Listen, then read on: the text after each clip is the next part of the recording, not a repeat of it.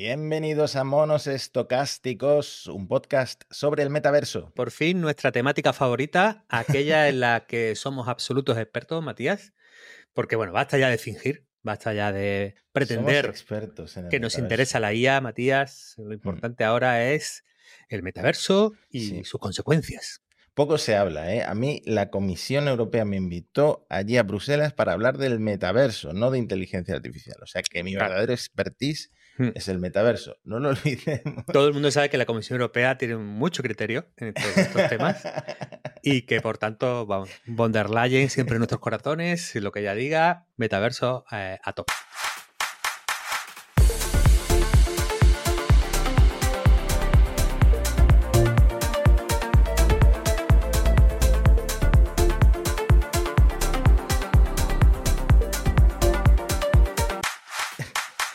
Tenemos que hablar de metaverso porque una empresa llamada Meta, que a lo mejor os suena de algo, y si no suena, os sonará por su antiguo nombre, hizo un evento, el MetaConnect 2023, bastante interesante y, a diferencia de eventos anteriores, poco cringe, que muchas veces los eventos del metaverso de, Meta tienen ese... Pero no, esta vez todo me ha parecido bastante guay y me han dado ganas de sacar la chequera y comprarme un par de cosas. Todo esto lo sentimos también un territorio propio de, de monos estocásticos y luego quedará muy claro por qué. Pero bueno, vamos un poquito con lo que ha anunciado Meta, que de entrada eh, ha hecho anuncios fuertes y potentes de, dispositivos. Entre ellos, probablemente el protagonista son las Meta Quest 3 o gafas de realidad virtual, son unas gafas que vienen de, esa tradición de la compra de Oculus. Yo tengo una relación muy, bueno, siempre ah, he seguido mucho estos, estos productos porque recuerdo un E3 en Los Ángeles que iba a cubrirlo para Chataka y probé el prototipo de las Oculus cuando todavía eran eh, un auténtico tapado y bah, eh, flipé, flipé. Me parecieron una cosa asombrosa. Eh, resucitaron la realidad virtual de allí donde había sido enterrada una década antes y luego he tenido algunos dispositivos de ellos. Entonces, tengo las Quest 1 que están bastante bien, son un cacharro bastante bueno y las Quest 3 tienen una pinta fabulosa. La verdad es que eh, no están en el, en el rango de las Vision Pro o de las eh, propias Pro de, de- de Meta, pero por 500 pavos creo que van a dar una experiencia bastante interesante. Eso iba a decir, porque al final, por ejemplo, una de las novedades que anuncian es el pass-through, que es esto de poder ver tu entorno desde dentro de las gafas. Lo han mejorado a nivel de píxeles eh, 10 veces más. Entonces, si esto puede ser equiparable de alguna manera a las gafas de Apple que cuestan 3.000 euros, imagínate, ¿no? Estamos hablando de 500 dólares, de, de- de- de un equivalente a una Play 5, ¿no? Ahora que, que ha bajado de precio. Yo con las Oculus tengo poca experiencia, siempre cuento la misma anécdota y es que me prestaron una, me cedieron una para sacar una review. Eh, lo titulé como estuve viendo porno con las Oculus no sé cuánto y ya no me volvieron a ceder ninguna otra Oculus y esa ha sido toda mi experiencia, pero luego sí que he probado otras eh, eh, gafas. Y tengo que decir que ahora que han metido esta, este contexto del entorno, eh, así como de más calidad, uno de los ejemplos que pusieron era un tío sentado en su salón con las gafas viendo reels y de fondo su salón a través del pass-through de las gafas. Este concepto no lo entiendo, Antonio. ¿Por qué te vas a comprar una gafa para ver reels de Instagram?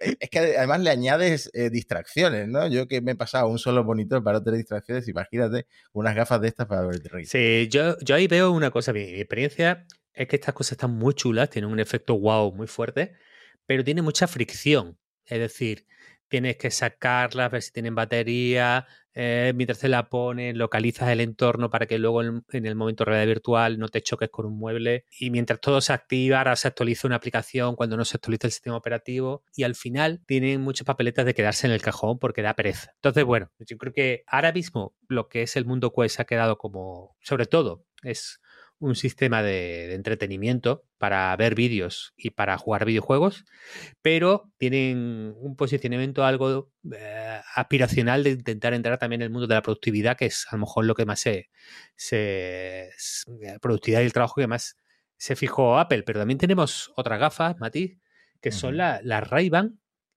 que es las Google Glass resucitadas en plan cool. Más de uno puso en Twitter cuán adelantadas en su tiempo estaban las de Google, ¿no? Este concepto que se parece, que es básicamente el, armazón, la montura de unas gafas normales con cámara y con una serie de sensores y, micros y almacenamiento, eh, me parece súper atractivo. Muy, muy, muy atractivo Además, por el precio al que, al que las van a vender. Que, bueno, en España, por, por lo visto, 360 euros, pero me acuerdo de que en la conferencia hablaron de 299 sí, dólares. Desde 299, sí. Cada vez más interesante. Sí, ahí siempre vamos a tener el tema polémico de eh, esa especie de contrato social en el que estamos juntos charlando. Oye, ¿tú estás haciendo otra cosa con las gafas que no sea estar aquí con nosotros hablando? Es decir, ¿estás distraído mirando reels? Porque las gafas tienen una capacidad de superponerte algo y no me estás atento a mí, o estás grabando. Ah, bueno, aquí le han, añadido un LED para avisar un poco a, la gente que está en el entorno de que, eh, de que se está grabando.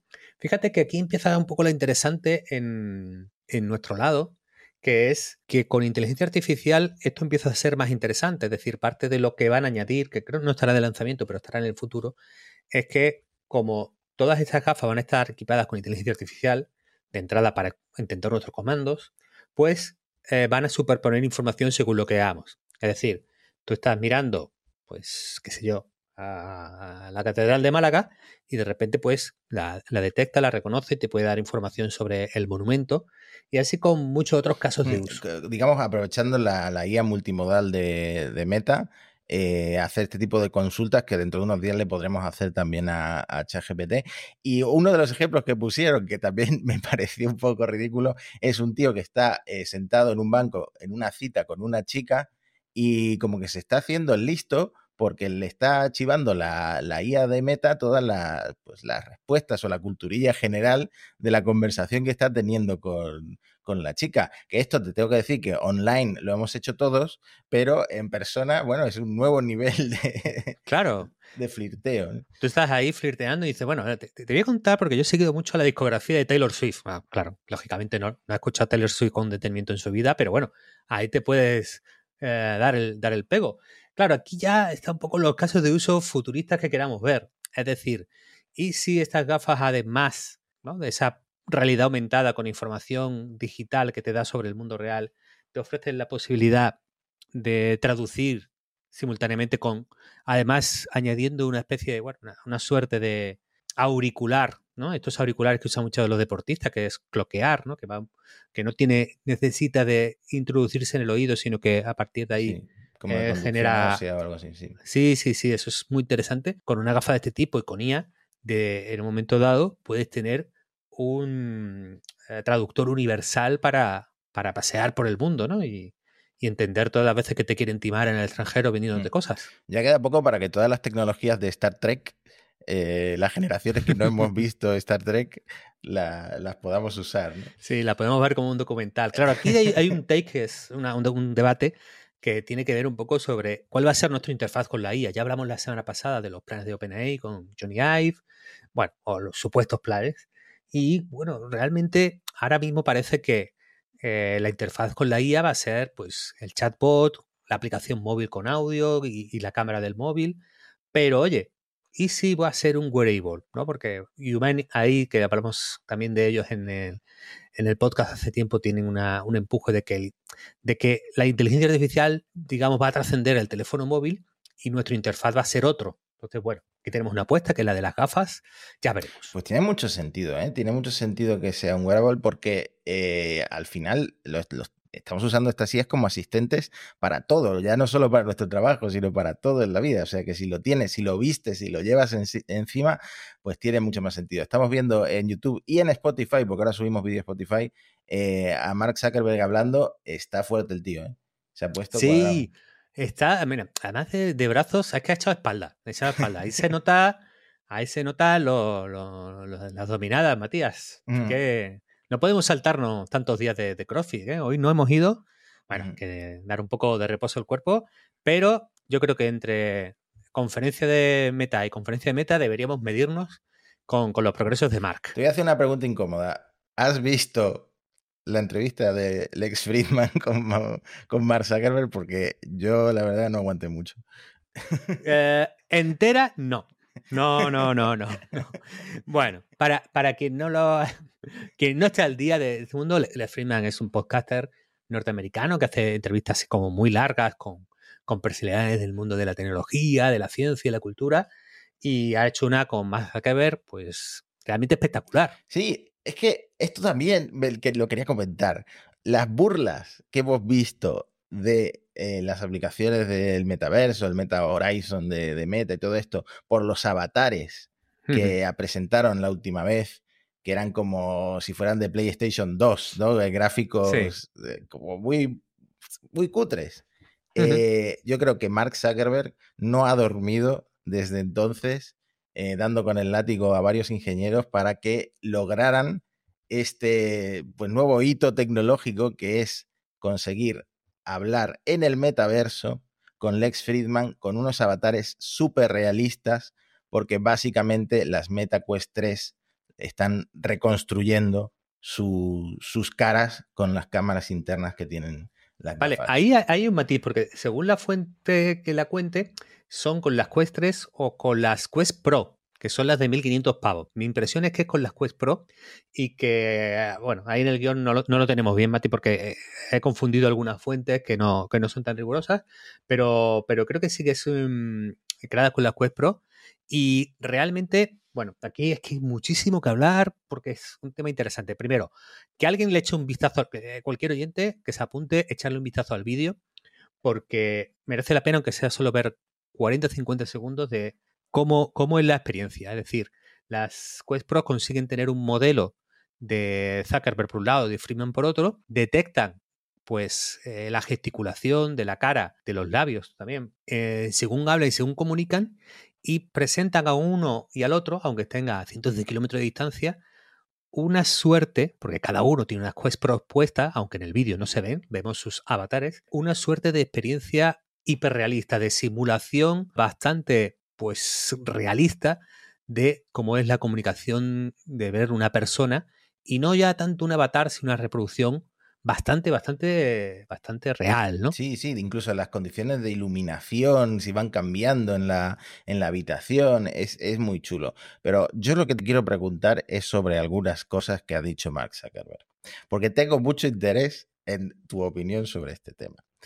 El ex Friedman eh, le pregunta por un caso de uso que creo que alguna vez ha salido en el podcast de, bueno, imagínate este, esta tecnología para hablar con, con gente muerta, con familiares que hayan fallecido, etc. Y, y Zuckerberg le contesta que cree que hay más demanda para hablar con la, con la gente que está viva y que una posibilidad es que mm, puedas crear como un clon tuyo con inteligencia artificial para que los demás puedan interactuar con él mientras tú sigues con tu vida en el mundo físico. ¿Qué, piensas de esto? Este sueño de la, tecnología y de la inteligencia artificial. la gente se reúne contigo, va a pedirte consejo, ¿no? Matías, ayúdame con este problema que, me dices. Y tú les enchufas tu, tu avatar ahí súper realista y ese avatar ha aprendido tanto de ti, tiene tantos contenidos de tus discursos y de tus apariciones que es capaz de simularte y de repente, pues tú puedes estar en casa tranquilamente haciendo merienda cena y el, avatar está haciendo el trabajo por tu parte, ¿no? Claro, esto es que hay tantos niveles de discusión a partir del que, del que podemos abordar este, este punto que, que podemos agotar el, podcast entero. Aquí hay tres tipos de personas que podemos hacer, con el que podemos hacer esto. Puedes hacerlo con alguien vivo, es parte de la discusión que tienen Friedman y Zuckerberg, el avatar de Matías, puede hacerlo con alguien muerto. Es, decir, que como lo que con lo que vas a hablar es la simulación de alguien y no tanto eh, el tiempo real de lo que está diciendo esa persona, si podemos simular a personas que han pasado a partir de vídeos ya grabados, contenido escrito, discursos publicados, pues podríamos tener esa posibilidad. Y también podrías hablar contigo mismo. Eh, atención que este puede ser el invento del siglo y podemos debérselo a Mark Zuckerberg. Es decir, si tú tienes dudas, no estás seguro de que piensas sobre algo, Matías, no sería buena idea conectarte con tu propio avatar basado en inteligencia artificial y charlar un rato contigo a ver qué opinas de algo. Es decir, Mark Zuckerberg, como genio incomprendido de su tiempo, puede haber inventado el hablar solo. Lo bien que me habría venido esta tecnología en esta búsqueda de empleo que he tenido estas semanas, que me he quedado sin amigos, que eh, le he dado el coñazo a todo el mundo a ver qué opinaban lo bien que me habría venido a hablar conmigo mismo en el pasado y en etapas de menos ansiedad. Pero, eh, bueno, a ver, tiene sus mm. limitaciones, ¿no? Igual no soy yo la, persona más adecuada para, hablar sobre mí mismo, porque a veces tomar decisiones me cuesta, me cuesta demasiado. Ya. Hay, bueno, temas éticos, hay temas técnicos, hay temas eh, sociales. Eh, yo creo que hay temas generacionales. Es decir, yo creo que, y aquí te voy a incluir, Mati, creo que a nuestra generación es, eh, le va a dar lo que se dice un alto cringe este tipo de, experiencia. Es posible que a generaciones futuras no tanto y que haya sea una de esas tecnologías divisivas, ¿no? por otro lado, yo creo que simular una persona es algo harto complicado, que estamos hablando aquí con una simplificación de que, oye, te grabo unos vídeos, leo unos textos y ya te simulo. Bueno, eso es, eso es eh, mucho decir, ¿no? Yo creo que eh, realmente estamos lejísimos de, cualquier posibilidad y, nuestra relación con esos avatares y con la simulación de seres humanos en general, ¿no? Está por ahí desde proyectos como carácter ahí a lo que es eh, réplica tener una novia, todo esto de simular personas entra dentro de un terreno sociológico, psicológico, ético. Eh, he, leído de todo y he pensado de todo sobre, sobre este tema. Desde, oye, qué oportunidad de negocio para los, para los creadores de contenido, ¿no? Tú eres un famoso y de repente tú quieres charlar 10 minutos con Taylor Swift. Es el sueño de tu vida. Te encantaría poder interactuar con ella.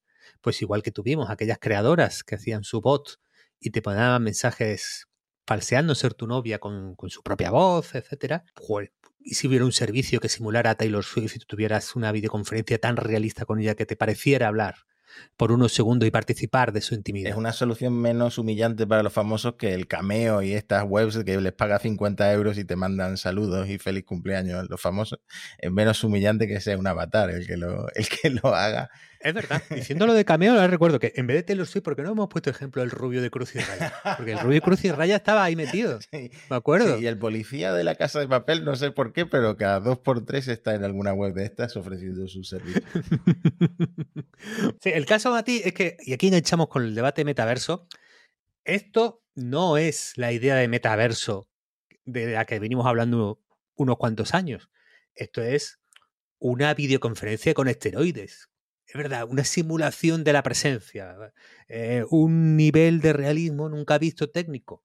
Pero el concepto de metaverso y el debate del metaverso y de por qué los muñequitos eran tan infantiles, tan cutres o tan de baja resolución, eh, va por otro lado, no va con el uno contra uno, que es más fácil de resolver. Bueno, y si hay alguien que tiene suficientes datos para hacer eh, clones de nosotros en inteligencia, inteligencia artificial, es Meta, aunque bueno, eh, está por ver si la gente va a seguir cediendo datos a la compañía para, para que cree estos, esta suerte de carácter AI dentro de Meta. Pero día hasta, hasta The Verge habla bien de, Meta, ¿no? The Verge es como el azote de, Mark Zuckerberg junto con otros medios estadounidenses como Gizmodo y, y sacaron una review del Meta Horizon Worlds para móvil y para web y dicen que es sorprendentemente bueno.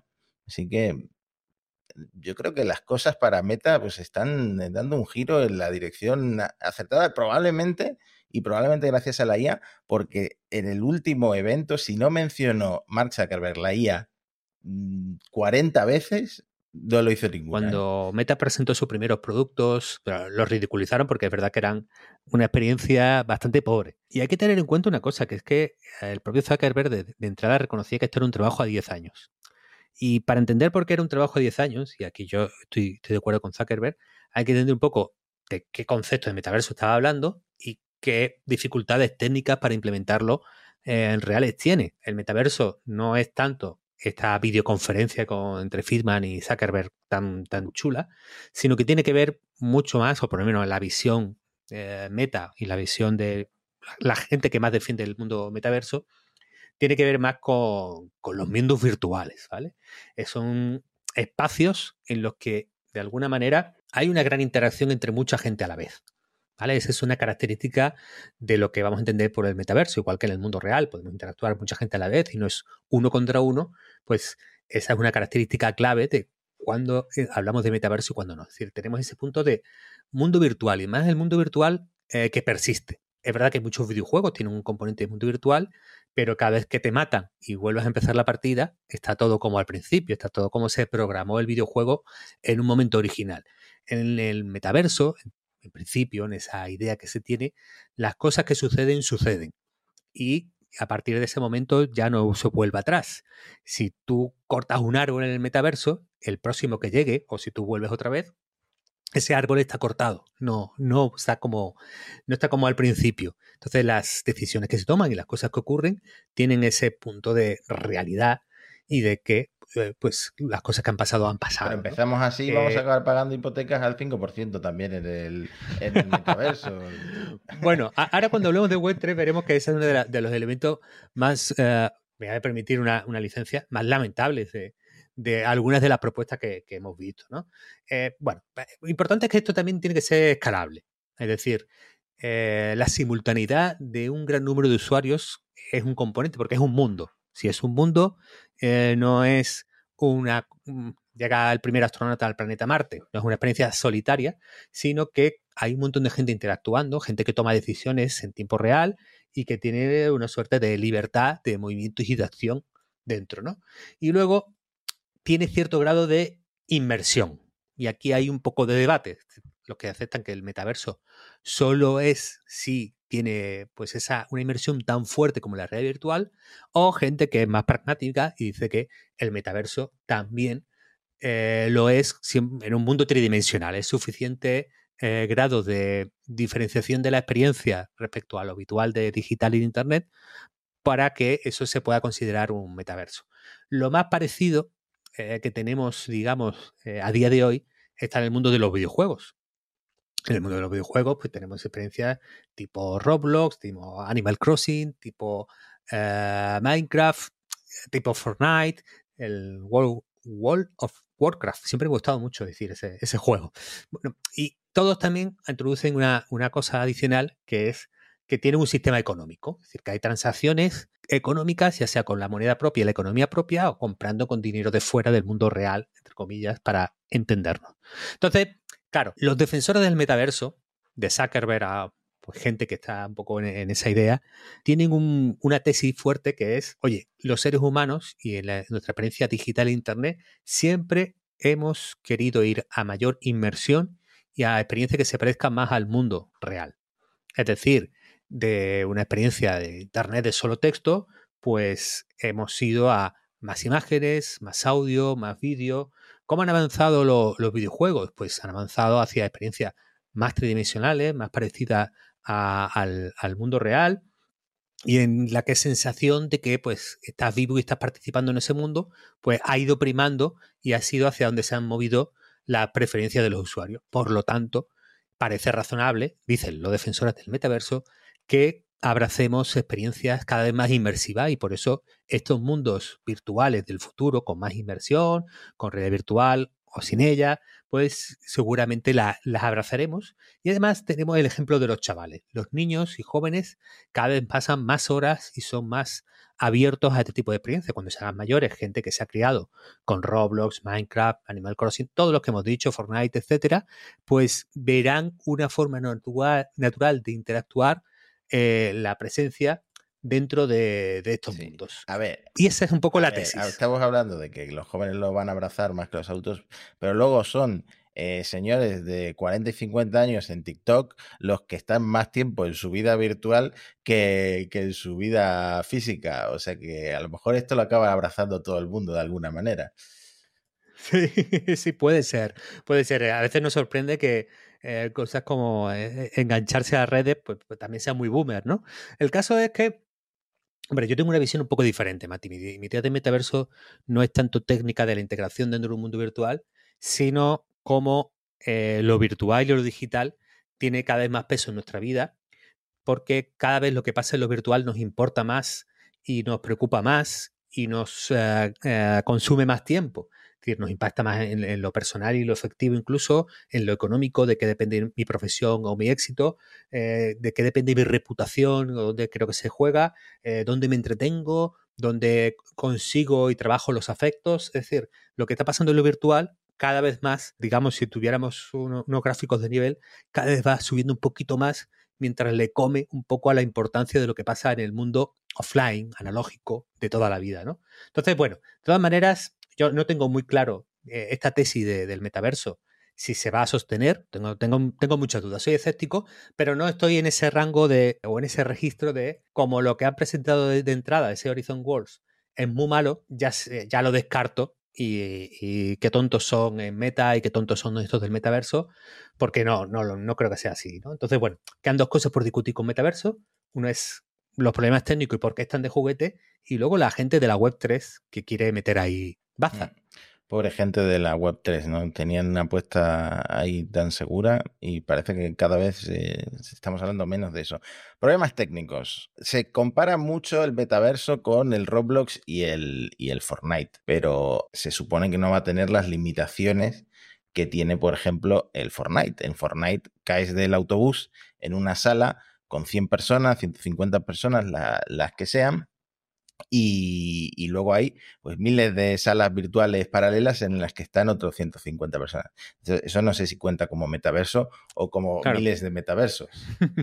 claro, Fortnite y estos juegos que mencionas tienen algunos elementos, pero no son, eh, no son un metaverso. Por ejemplo, Fortnite carece de la, de la, persistencia, pero sí nos da pistas sobre algunos de los problemas técnicos que tiene, que tiene esta visión ideal de la que hemos hablado antes. ¿Qué problema hay? Cuando tú juegas al Fortnite o juegas juegos online de, de, tipo tridimensionales, piensa o pensemos que nuestro ordenador tiene que, eh, de alguna manera, calcular todos los píxeles de la pantalla. Ese calcular todos los píxeles de la pantalla, ¿de qué depende? Depende del jugador, hacia dónde miremos, qué hagamos, si disparamos o nos agachamos o construimos algo o agarramos un objeto. Eh, claro, todo eso es muy fácil de calcular. ¿Por qué? Porque sucede en local. Todo lo que hagas en tu ordenador, tú tienes si tienes una tarjeta gráfica muy chula o prácticamente cualquier ordenador moderno, eh, tiene muy fácil calcular eh, un escenario tridimensional de este tipo que pasa solo dentro del ordenador. Pero claro, estamos hablando online, con mucha gente conectado, en la que lo que tiene que pintar el ordenador ya no depende solo de lo que hagas en local. Depende de que uno se haya movido para un lado, otro haya disparado, otro se haya agachado.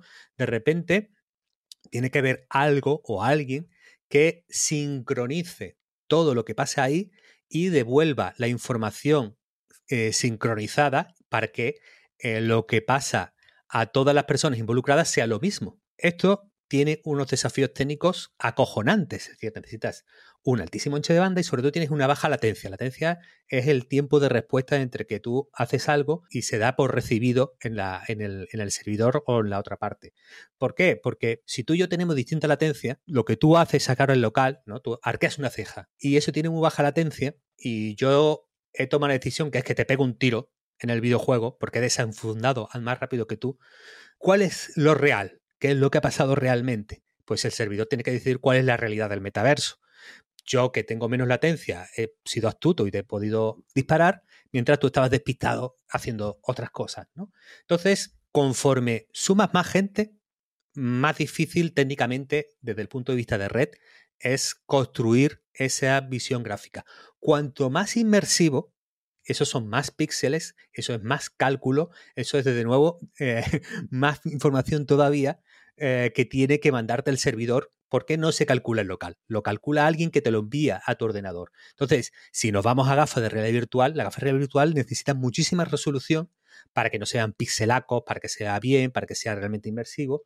Entonces, el problema técnico, y no es tanto del hardware local, no es que las gafas sean muy buenas, es que la red responda a las demandas de esa experiencia inmersiva, es realmente acojonante.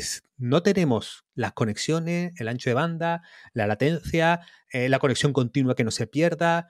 Eh, bueno, no, tenemos nada, realmente a ese nivel como para tener un metaverso realista. Por eso los gráficos de Fortnite son bajos aterrizamos 100 en una isla, pero todo muy lejos, porque 100 a la vez en el mismo sitio ya te complica, y eso es con gráficos no muy realistas.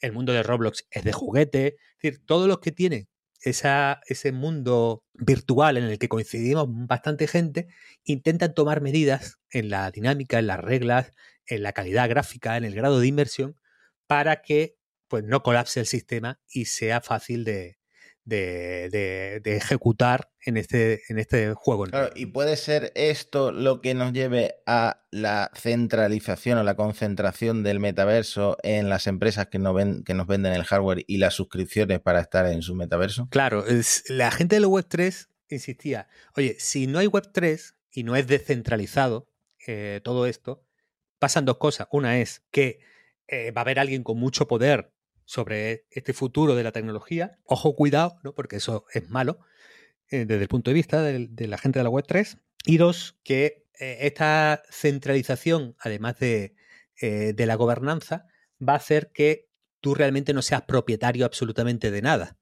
¿Por qué? Porque realmente cuando compras en virtual, dentro de un mundo virtual, no has comprado, no tienes una propiedad equivalente a lo que es la, la propiedad física.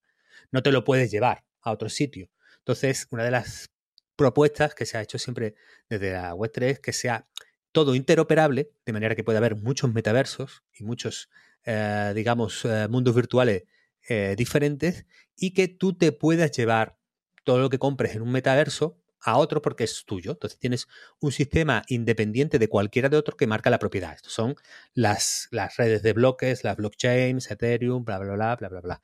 Claro, lo que pasa es que realmente la gente no, no mira, eh, oye, este, este, este servicio online tiene protocolos muy chulos, voy a usarlo más. No. Eh, en realidad, en todos estos mundos, yo creo que van a aplicar reglas similares a las redes sociales. Va a haber un efecto red fuertísimo si, si siguen funcionando. Y además hay problemas técnicos de la interoperabilidad. si tú te compras un avatar en el Fortnite, es que técnicamente no te lo puedes llevar al Valorant o no te lo puedes llevar técnicamente a Roblox, porque la lógica de los muñequitos y como visten, etcétera, la tecnología que, con la que se hacen son diferentes, ¿no? No hay una transposición muy fácil y asequible, ¿no? Entonces, en la web 3 han parido temas como Decentraland, que es, bueno, eh, para pasar un par de minutos y poco más. Muñequitos que se mueven en 3D, que tienen protocolos muy chulos, sí. Pero bueno, el demás luego en la web 3 ha habido versiones no tan idealistas. Es decir, lo que hablábamos antes. Muchas propuestas de la web 3 era, venga, te vendo tierras en estos mundos virtuales eh, de una manera bastante sucia, en mi opinión, que es, voy a crear una escasez todavía más artificial. Es decir, en un mundo virtual tú podrías tener infinitas viviendas, pues, infinitas, porque un tipo de almacenaje de, disco, de, ¿no? de disco duro que limita, pero no hay escasez. Es decir, todos podríamos tener una mansión de ricos situada en un sitio estupendísimo. El mundo virtual te puede permitir eso. Pero dicen, no, no, vamos a definir que el mundo virtual, vamos a crear una escasez artificial, que hay muy pocas viviendas en este mundo para que así se pueda vender más cara y tú pienses que a futuro va a valer más y de manera trincamos más pasta. Lo cual es, una visión de que, oye, es verdad que introduce mecanismos de propiedad, entre comillas, interoperable, pero a la vez las propuestas de este tipo son bastante, no voy a decir estúpidas, es que son bastante miserables, en mi opinión. todo esto lo relaciono muchísimo con, el boom de los NFTs y, da muchísima, muchísima, muchísima pereza. Y yo creo que está dentro de la psique humana eh, generar desigualdad incluso en un, en un, mundo virtual. ¿no? De todas formas, nada de esto nada de esto me ha traído, eh, me parece muy distópico, pero lo entiendo porque sé que hay gente que se compra sus skins y gente y mucha, mucha gente que juega online con amigos o con desconocidos. Yo nunca lo he hecho, nunca me ha interesado, pero hay una cosa que yo quiero que llegue y, no aguanto y es eh, la IA generativa en los juegos para hablar con los NPCs. O sea, yo quiero un Red Dead Redemption 3 en el que yo me acerque a, yo que sé, a una campesina o lo que sea y, le diga, oye, chata, ¿quieres jugar a la petanca? No sé qué, no sé cuánto. Y que me conteste y me diga, eres un pervertido. Y me dé un bofetón.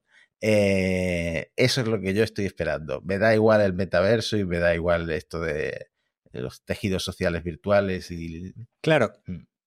es que ahí vamos a, la confluencia, Matías, que es que parte de los problemas técnicos del metaverso y parte del éxito inicial pueden, pueden soslayarse o pueden mezclarse con la inteligencia artificial.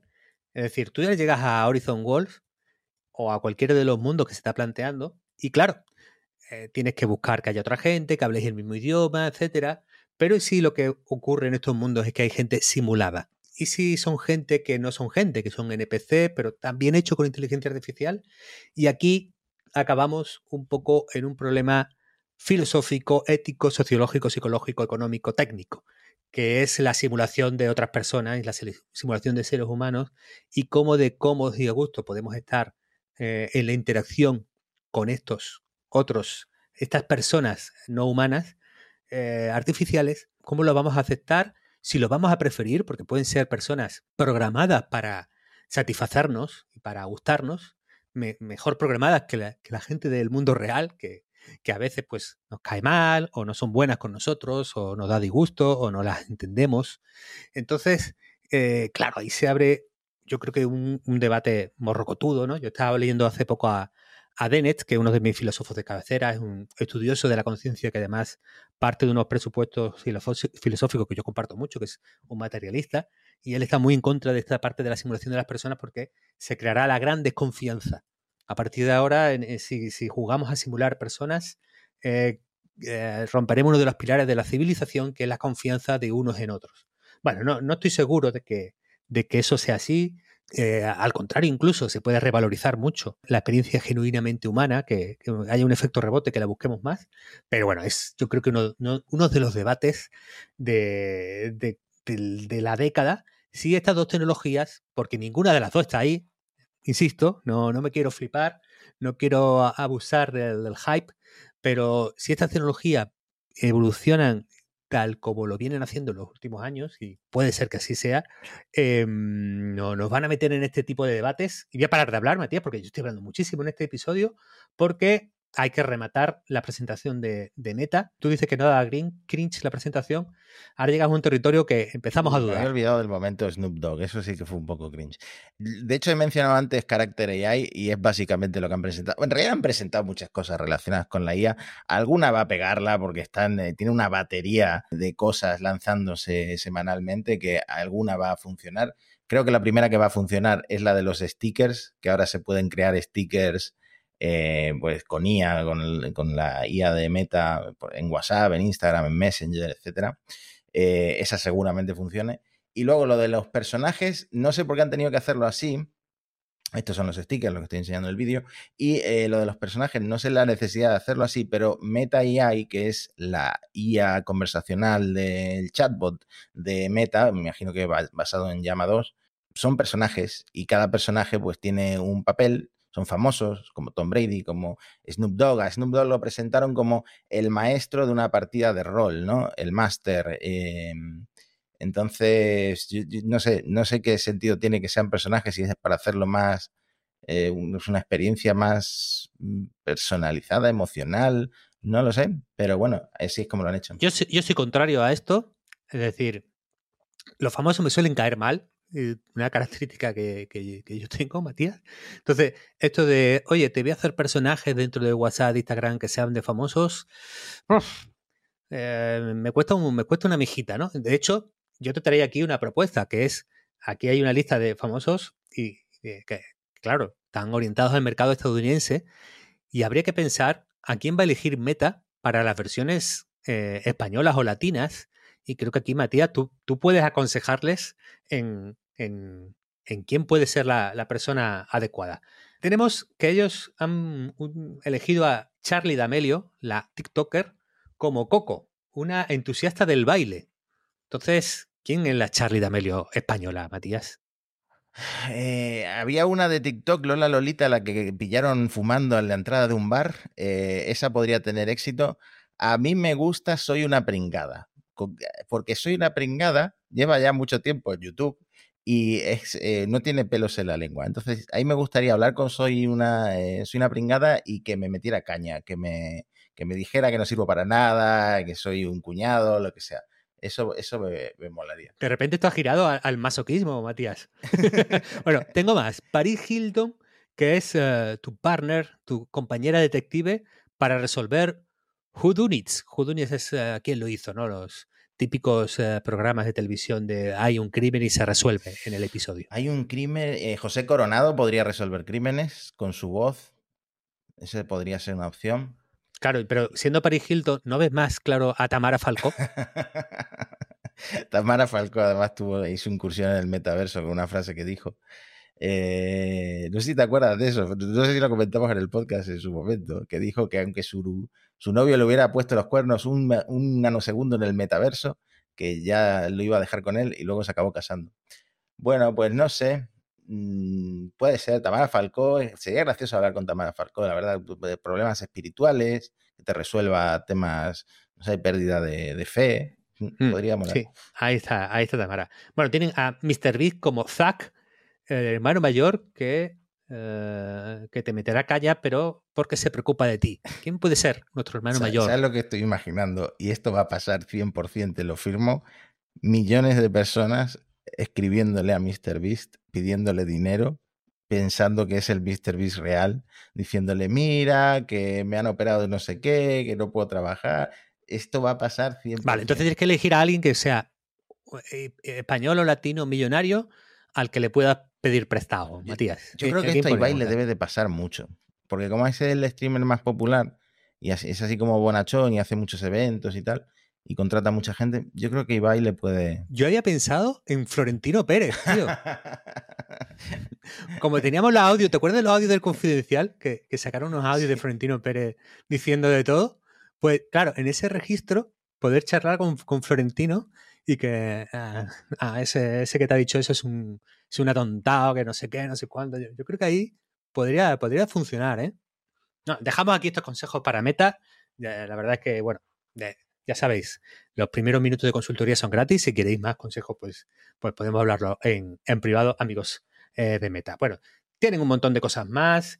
Modelo propio de imagen, integran Bing en sus chatbots y bueno, en la, entrevista de, que han hecho Zuckerberg en Verge, no la, no de Friedman, defiende mucho el tema de, de, los modelos abiertos, que es una de las propuestas más originales o más diferentes de, mm. de, Meta. Por favor, no dejemos de comentar, me hizo muchísima gracia, esto de llama 2 del modelo de lenguaje de, Meta, que le preguntan eh, cómo matar un proceso de Linux, how to kill a Linux process.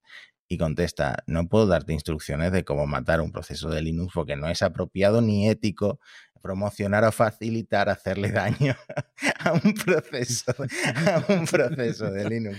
Me encantó, me encantó esa respuesta. Luego Meta salió a explicar por qué había pasado eso. Eh, el System Prompt, básicamente el que se usa por defecto y el que en este caso está usando Perplexity, tenía pues instrucciones para ser extremadamente cauta a la IA y, evitar eh, pues contenido dañino, ¿no? Y por eso sí. Tan, listos no son estos modelos de IA, ¿eh? tan listos no son. El caso es que, bueno, es bastante ridículo a lo, que se llega, pero bueno, es eh, al final Zuckerberg lo explica en la entrevista a Verge. Como le íbamos a liberar, hicimos un sobreesfuerzo extra en reforzar, digamos, ese aprendizaje por refuerzo posterior al entrenamiento para que nada se saliera de madre, nada estuviera todo muy controlado y, ahorrarnos, pues, un montón de problemas de reputación ilegales. Entonces, ¿verdad? cualquier programador puede usar Java, podemos integrarlo en nuestras empresas y nuestras organizaciones, podemos reentrenarlo, pero claro, viene, viene con, con bueno, con eh, lo, que solemos decir, ¿no? Que es el señor Flanders con esteroides. Bueno, todos están convergiendo en ser un poco Flanders. Bueno, Mati, eh, se nos está yendo el podcast de tiempo, 45 minutos que, claro, los que tienes ser expertos en metaverso, ¿no? Que, te, te, extiendes, ¿no? ¿Qué tal si vamos a un puerta grande o enfermería?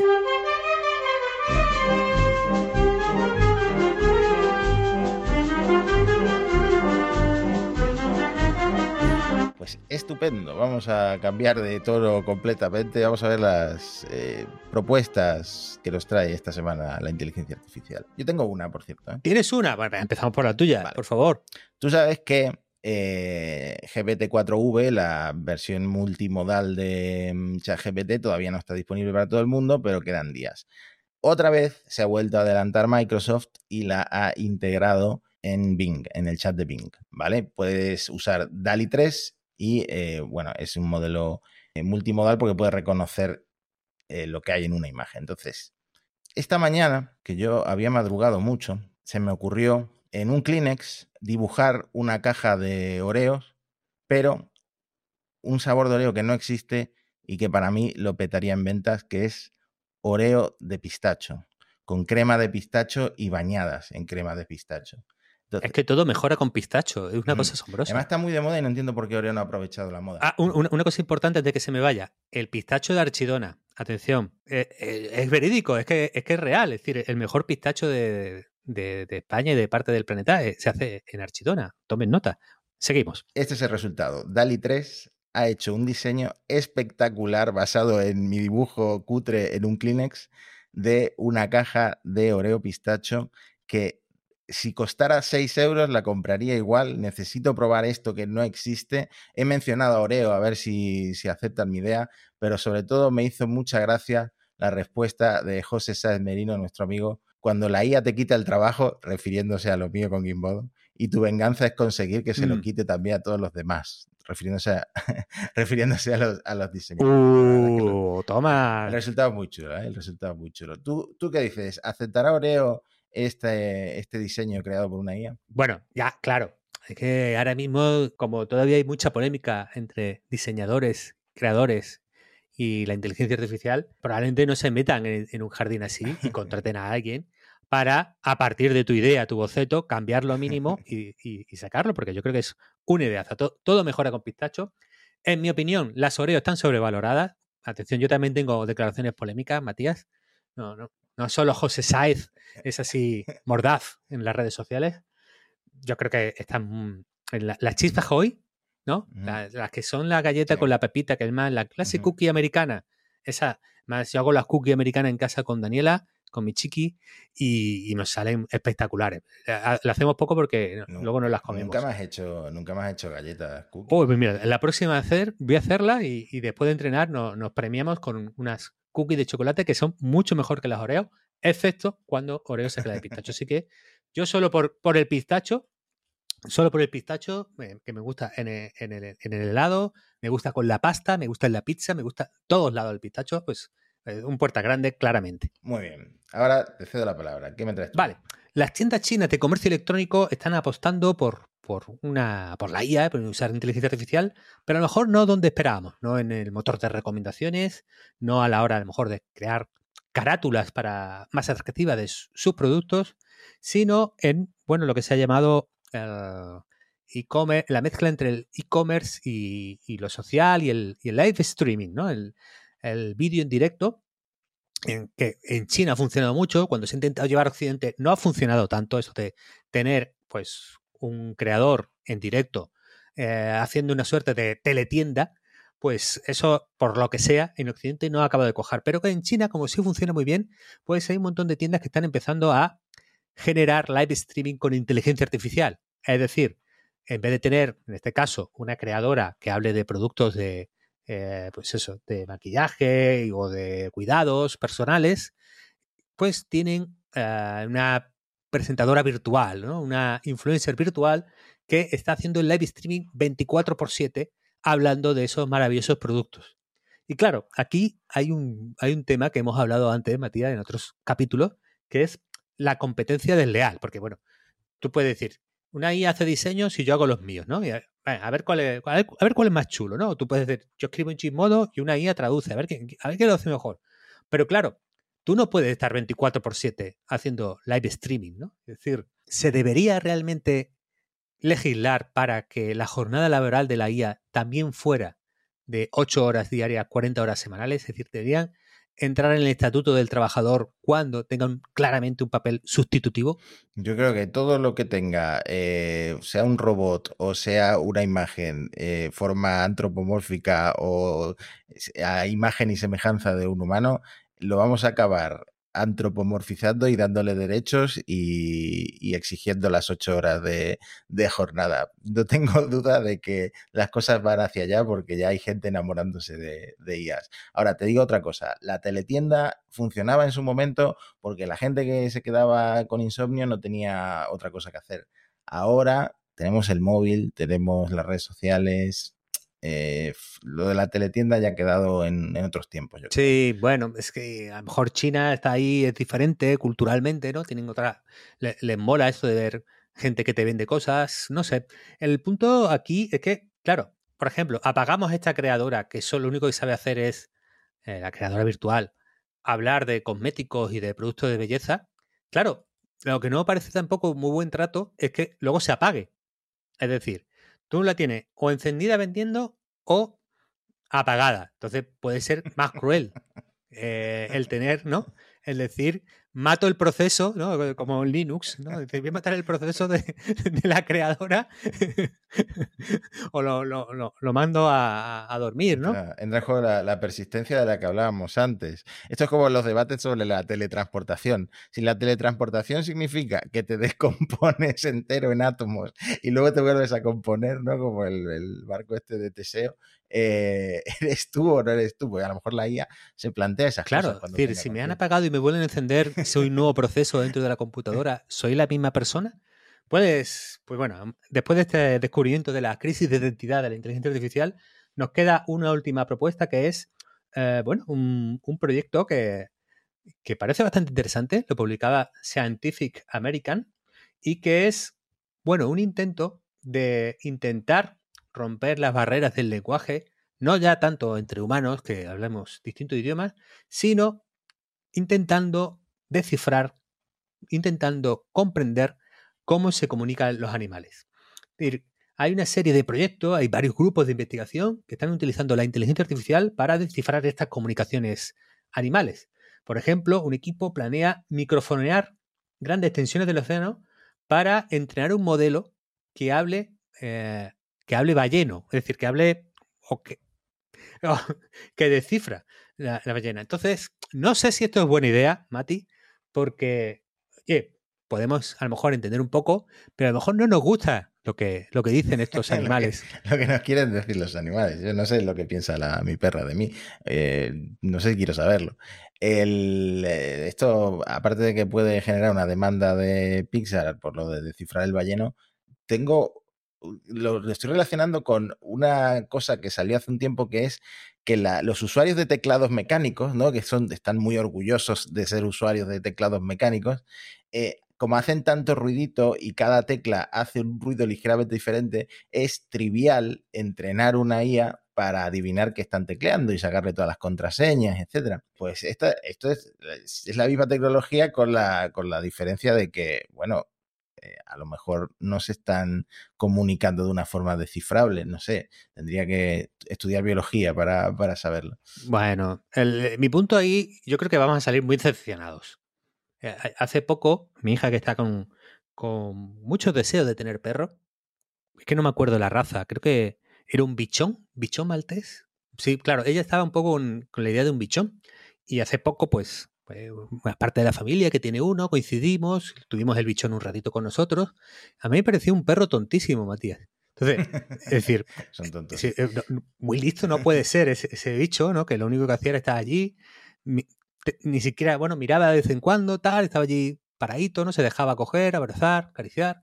No creo que tenga muchas cosas que decir el bichón, en, en realidad. Entonces, mi impresión es que estos proyectos están bien, son, son interesantes, apasionante el mundo de, del balleno, pero probablemente todo acabe en una, en una gran decepción. no, yo te puedo decir lo que mi, mi perra piensa. Comida, dormir y si ve un gato, matar. Esas es las tres cosas que puede llegar a estar pensando.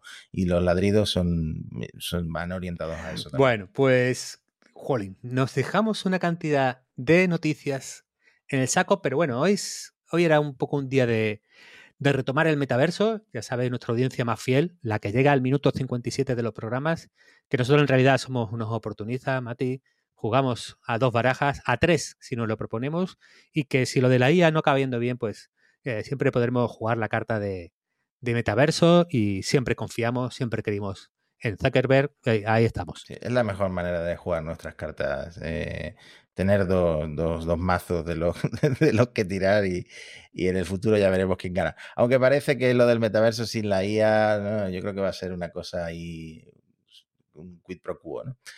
Eh, hemos llegado al final del episodio 6 de la temporada 2 de Monos Estocásticos. ¿Cómo va avanzando esto? La parte que más me gusta de este episodio, ¿sabes cuál es? Es que como no hemos dejado tantas noticias que comentar, el guion del 7 ya lo tenemos casi, casi rematado. pues no tenemos que trabajar para la semana que viene.